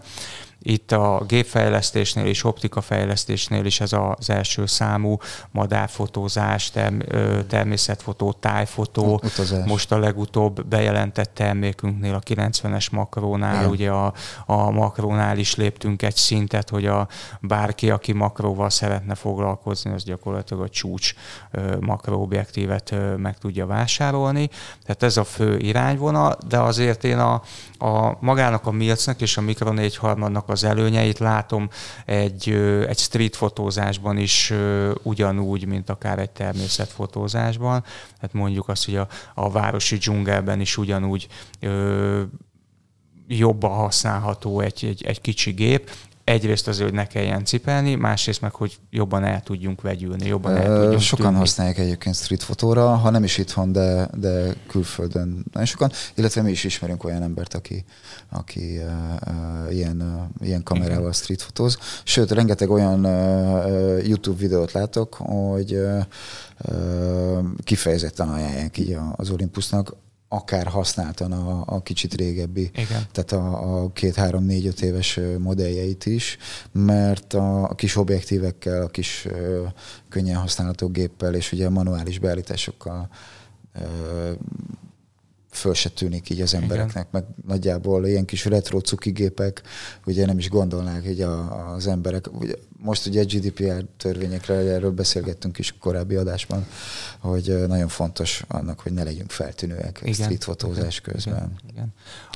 Ami még háttérbe szorul sok esetben a nagy videós gyártók mellett a videó funkció, de az OM System gépekben is ugyanúgy benne van már a 4K videó megfelelő tömörítéssel, és azért elég jelentős vloggerek Magyarországon Olympus OM System rendszerekkel dolgoznak, akár hogyha a Horváth Danit említem, vagy a Magyarosi Csabát, igen. Akik letették a voksukat az OM System rendszer mellett. Úgyhogy bár videóban nagyobb nevek is vannak a piacon, de a videófunkciók ugyanúgy benne vannak a készülékeinkbe, mint más gyártóknak, és ezt a műsort is Olympus OM System kamerákkal rögzítjük, tehát hogy videózásra is ugyanúgy alkalmasak. Abszolút, és ugye ne felejtsük el itt a képstabit. Tehát igen, amiről már beszéltünk. Így van, az videónál is ugyanúgy aktív. Így van, nagyon-nagyon jók. Van két nagyon-nagyon jó program, nem csak itthon Magyarországon, hanem nemzetközi szinten is, amivel az OM System kecsegteti a vásárlókat és a partnereit. Az egyik az Ambassador program. Itthon is ugye rengeteg nagykövet van, profik, félprofik, és itt a félprofik, illetve az amatőrök is szerintem nagyon-nagyon fontosak, mert ha jól tudom, van itthon is olyan ambaszador, aki igazából amatőr fotós, és szerintem ez azért fontos, mert így minél szélesebb körben eljut a rendszer, illetve hihetőbb a dolog, hogyha egy olyan ember mondja el, aki tényleg, hát ez egy nagyon jó gép, és ezt így igazából bárki tudja használni, legalábbis én szerintem. A másik pedig, amit egyszerűen csak tett próbára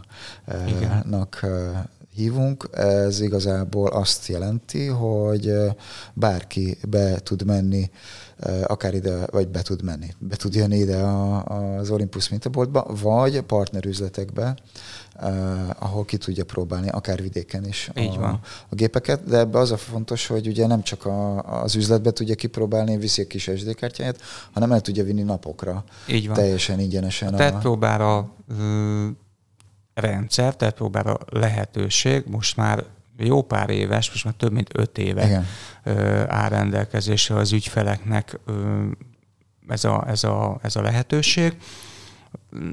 Nagyon egyszerű volt a történet, amikor ezt kitaláltuk. Egyszerűen voltak demógépeink, amit régebben csak arra használtunk, hogy újságíróknak, tesztelőknek kiadtuk a készülékeket, és egyébként meg ott volt a fiókban, vagy a szekrényben. És kitaláltuk azt, hogy micsoda pazarlás, így van, hogy ezek a gépek igenis dolgozzanak, és legyenek az ügyfelek kezébe. És akkor kialakítottuk ezt a programot, több fotós üzlet is csatlakozott hozzá, tehát az átvételi pontok országszerte gyakorlatilag több üzletbe át lehet venni a készülékeket, és 3 napon keresztül az ügyfelek tudják használni a gépet, otthoni természetben, bárhol, ahol nekik a fotózási témájuk megvan. Ez egy teljesen ingyenes lehetőség, a tettpróbára.hu oldalon minden információ fönt van, úgyhogy mindenkit csak bíztatni tudok, hogy éljen ezzel a lehetőséggel. Még az is, aki esetleg nem Olympus vagy OM System rendszerben gondolkozik, de nyitott és kíváncsi például arra, hogy az ő rendszerével szemben, vagy az ő rendszeréhez képest miben jobb, miben nem jobb esetleg, és akkor kap egy olyan tapasztalatot, amit hosszú távon tud kamatoztatni, vagy azt mondja, hogy igen, nekem ez kell, vagy azt mondja, hogy igen, én most jó helyen vagyok azzal, amit én használok. Tehát mind a két irányba működhet. Igen, vagy akár ismerünk olyanokat is, akik ugye több rendszert használnak, akár egy nagyobbat, akár középformátumot, akár egy full frame valamit, viszont pont a kicsi méret, súly és nagyon-nagyon jó hordozhatóság. Ugye azért miatt valljuk be, hogy minden rendszernek, minden gyártónak megvannak vagy akár modellenként, objektívenként, tehát ezt nagyon lehet szofisztikálni, nem lehet azt mondani általánosságban, hogy már pedig ez a legjobb rendszer, ez a legjobb gépváz a világon, ez a legjobb objektív a világon. Ez egy szubjektív dolog, hogy ki mit szeret használni, ki mire használja. Tehát ezt így nagyon-nagyon nehéz belőni, és ahogy te is említetted, sokan ugye több rendszert használnak, és minden rendszernek az előnyét próbálják kihasználni. A megfelelő alkalomkor. Az ambasszadorokra még visszatérve, a digitális PENEF bevezetésénél volt egy ilyen igény a európai marketing részéről, hogy a PENEF-et próbáljuk meg olyan fotósokkal bevezetni a piacra, akik, ahogy te is említetted, mögé tudnak állni, és szívvel, lélekkel tudnak róla beszélni, beleszeretnek, és tudják használni, és akkor fölvettünk már pár fotóssal, fölvettük a kapcsolatot, és ez az ambasszador nagykövet kör, ez azóta is folyamatosan bővül, egy kicsit cserélődik, de folyamatosan bővül, vannak nagyon régi fotós kollégák, akik az elmúlt 5-6-7 évben Olympust használnak, és az ő tapasztalataikat felhasználva, és ezt átadva az ügyfeleknek különböző fórumokon, bemutatókon, workshopokon, akár podcaston vagy online oktatás keretében egy sokkal hatékonyabb és egy sokkal relevánsabb információkat tudnak mondani a rendszerről, a használatról. Hihetőbb egy kicsit.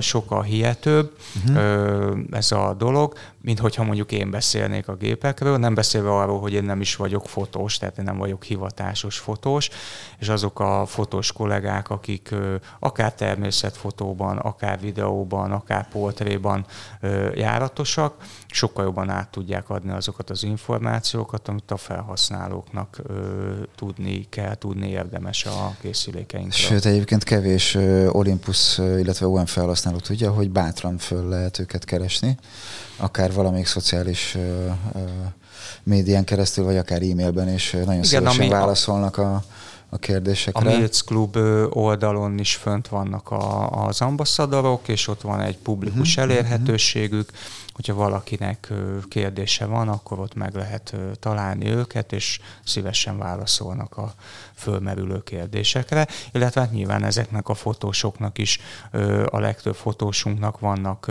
workshopjai, ahol részt lehet venni. Ez van, amikor ingyenes, van, amikor fizetős, ez attól függ, hogy éppen milyen workshopról beszélünk. A legközelebb ilyen alkalom az most lesz majd október első hetében. Október első hetében tervezünk, igen, veszünk részt egy nagyobb fotós rendezvényen. Ez a fotós viadal, ami Veszprémben lesz. De addig is... Illetve egész pontosan a fotós viadalnak a workshopos hétvégéje. Így van, a fotós viadal hétvége. A fotós viadal hétvége, amin mi is kiállítók leszünk, úgyhogy ott szeretettel várunk mindenkit. Viszont, hogyha jól tudom, akkor minden évben az egyik partnerrel karöltve megutaztatjátok az országban, illetve Budapesten is több helyen a teljes demo szettet, a demo készletet, ez pedig az On Tour. Így van, ez az On Tour, a Manfrottóval közösen végigjárjuk a partnereinket, és az ő üzleteikben egy kiállító napot tartunk. A www.ontour.hu oldalon erről minden részletet megtalálnak a nézők, hallgatók. Na, úgyhogy érdemes ellátogatni ezekbe az üzletekbe, hogyha van, vagy akár ide a mintaboltba, vagy a vidéki mintaboltokba, illetve mindenkit sok szeretettel várunk majd, nem csak a gépekkel, hanem a különféle előadásokkal és workshopokkal az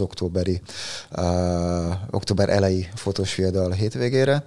Csabi, mik most így körülbelül mutatók, mi a piaci helyzet itt Magyarországon, illetve nemzetközi szinten? Van rá valami kis táblázatunk, vagy statisztikánk? Az az igazság, hogy ahogy említettem, az OM System, mióta ugye az OM System márkanevet használjuk, most már egyre több terméknél ez az OM System logó látható. Uh-huh. A természetfotóra... Hadd vágjak közbe, én ezt kérdeztem annak idején tőled, de esetleg mondjuk el a választ a vendégeinknek, hogy miért nem vitték tovább az Olympus nevet, vagy miért nem vihették tovább az Olympus nevet az OM System? 2,5 évvel ezelőtt történt egy változás a cég életében, amikor az Olympus úgy döntött, hogy a továbbiakban csak és kizárólag az orvosi műszergyártásra kíván koncentrálni, és az összes olyan divízióját, ami szám szerint 2, ami nem az orvosi divízióhoz, orvosi műszergyártáshoz kötődik, azt kiszervezi a cégből, eladja, átalakítja.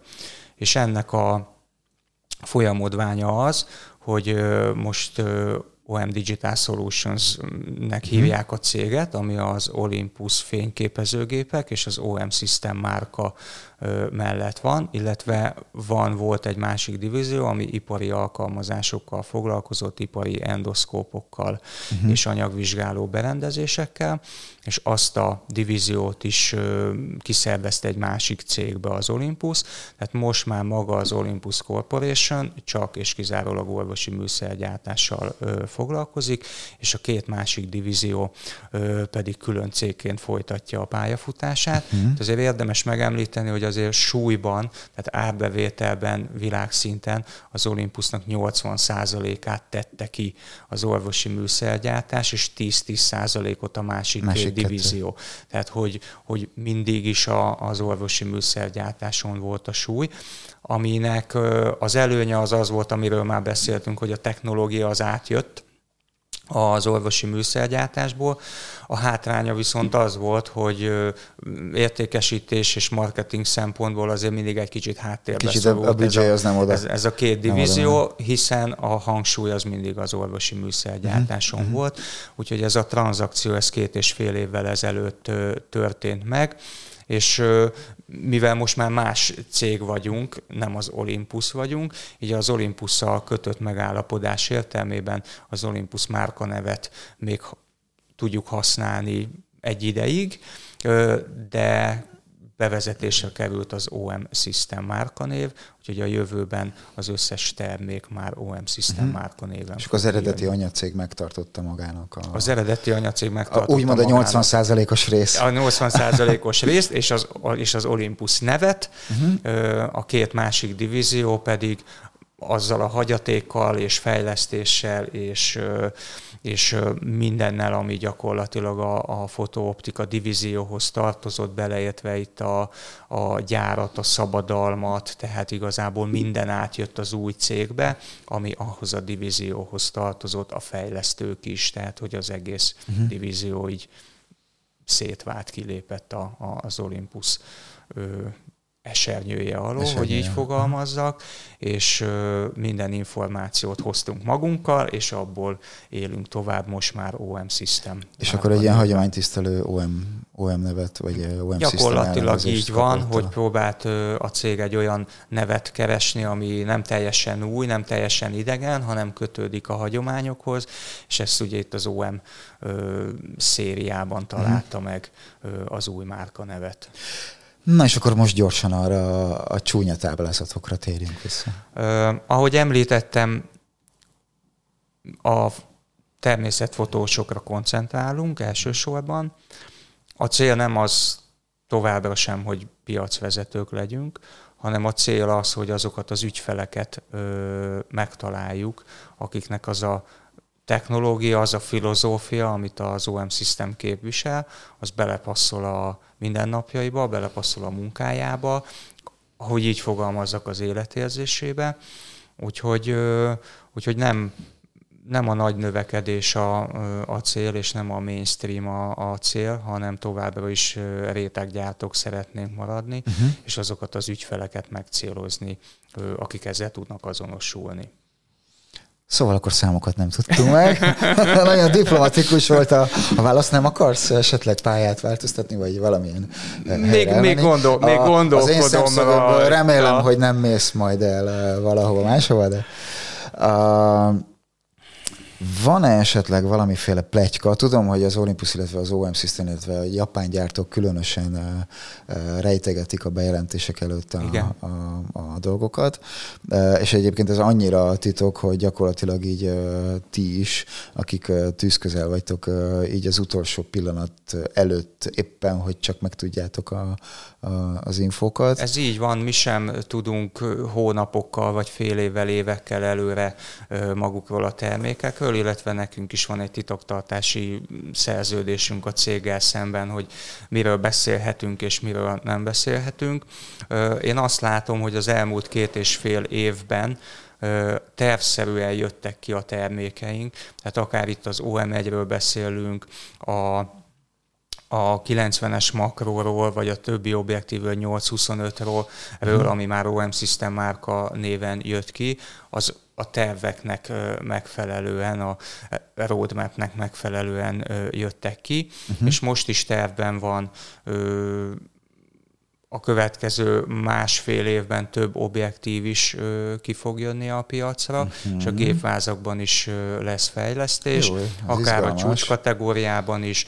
Korábban esett azért az Olympus olyan hibákba, amiről beszéltünk, hogy mondjuk 2 gépváltás között elég sok idő telt el, és az ügyfelek már várták az új fejlesztéseket, és amiatt veszítettünk. Hát ez a mai világnak megfelelően, a mai menetrendnek. Hogy ebbe a hibába most nem szeretne az OM System beleesni, úgyhogy javában folynak a fejlesztések, hogy akár egy OM1-nek már az utótípusán is, tehát nem ülnek a babérjaikon a fejlesztők, hanem már az utótípusán dolgoznak. És akkor lesz új érzékelő, meg lesz új minden? Nincsen erről nekem sem pontos információm, de nyilván ahhoz, hogy értelme legyen kihozni egy új gépvázat, abba olyan fejlesztéseket kell belepakolni, ami azért... Szóval nincs pontos információnk, de... Illetve ami még fontos, hogy a TG széria is, tehát a vízálló-ütésálló széria is marad, tehát abban is folynak a fejlesztések, úgyhogy lesz majd a TG-nek is új modellje. Hú, hát izgalmas, mert nagyon várjuk a Olympus rajongók, illetve OM rajongók az új dolgokat, akár objektívekben, akár gépekben. Mindenkit arra buzdítok, hogy az előbb említett lehetőségeket próbálja ki tényleg személyesen, akár itt a mintaboltban, még egyszer iratkozzatok fel a tettpróbára oldalon, és tényleg nézzétek meg a kis csodákat, akár az egészen pici amatőr csajos gépektől egészen a hatalmas nagy objektívekig mindent, amit kínál az Olympus. És nagyon szépen köszönjük a türelmet, és akkor ezt még egyszer, mert milyen türelmet köszönünk. Szóval, és nagyon szépen köszönjük, hogy ma is itt voltatok velünk ez alkalommal, néztetek, illetve hallgattatok minket. Ne felejtsetek el, hogyha tetszett a dolog, feliratkozni csatornáinkra, YouTube-ra, Facebookra, Instagramra, illetve nézzetek itt továbbra is minket, és hallgassatok minket az Apple, a Spotify és a Google podcastokon. Nagyon szépen köszönjük Csabának még egyszer, hogy rendelkezésünkre álltál. Köszönöm, hogy meghívtatok. Szépen. És tényleg is gyertek, hallgassatok, nézzetek, illetve próbáljatok ki minket. Sziasztok!